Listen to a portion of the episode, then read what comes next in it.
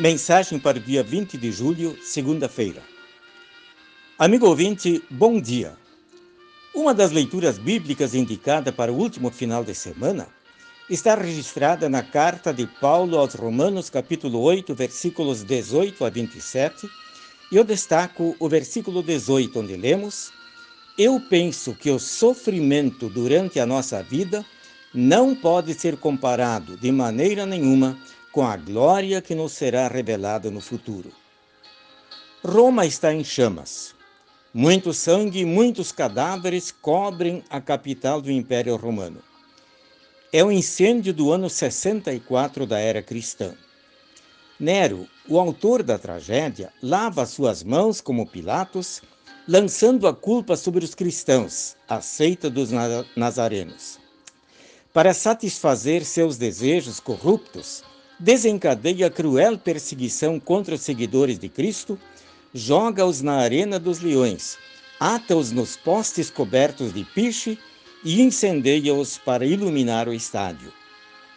Paulo, embaixador de Deus, conhecendo a aflição e o sofrimento dos cristãos romanos, leva-lhes uma mensagem de consolo e de esperança. Os vossos sofrimentos de agora não são para comparar com a glória que vos espera na eternidade. O paraíso de Adão muito cedo é transformado num vale de lágrimas. A causa desta tragédia, o átomo transformador chama-se pecado. E este pecado que passa de pai para filho traz consigo este volume de sofrimentos, dores, angústias e lágrimas. Quantas dores atingiram os que sofreram as consequências das duas grandes guerras mundiais, quando milhões de seres humanos foram parcial ou totalmente dilacerados pelas granadas, canhões e explosões atômicas. Quanta miséria reina nos hospitais onde homens, mulheres e crianças se contorcem em dores e sofrimentos, e nos dias atuais, por causa da Covid-19. Quanta angústia reside nas favelas, onde filhos imploram um pedaço de pão que não existe. E quanta tristeza e lágrimas causam a calúnia, difamação e injúria. Quanta inquietação e desespero moram nas almas humanas.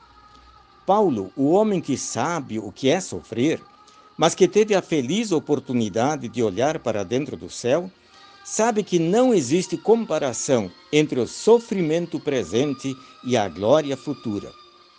É por isso que ele diz: o morrer é lucro, e ainda, estou com saudade de partir e estar com Cristo, o que é incomparavelmente melhor.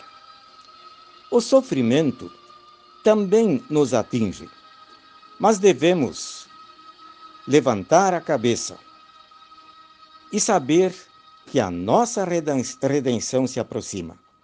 Saber que nos espera a glória eterna, onde Deus nos enxugará dos olhos toda lágrima, e a morte já não existirá.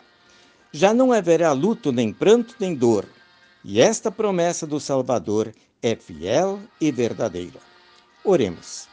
Senhor, consola-nos nos sofrimentos com a esperança da glória por vir a ser revelada em nós. Amém.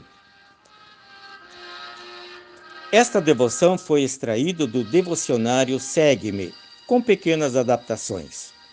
Hoje, dia 20 de julho, é o dia do amigo. Salomão diz no livro de Provérbios que um verdadeiro amigo é mais chegado que um irmão. A todos os amigos e a todas as amigas, um carinhoso abraço, ainda que de maneira virtual, desejando que Deus conceda a sua bênção a cada um e a cada uma também nesta semana que está iniciando.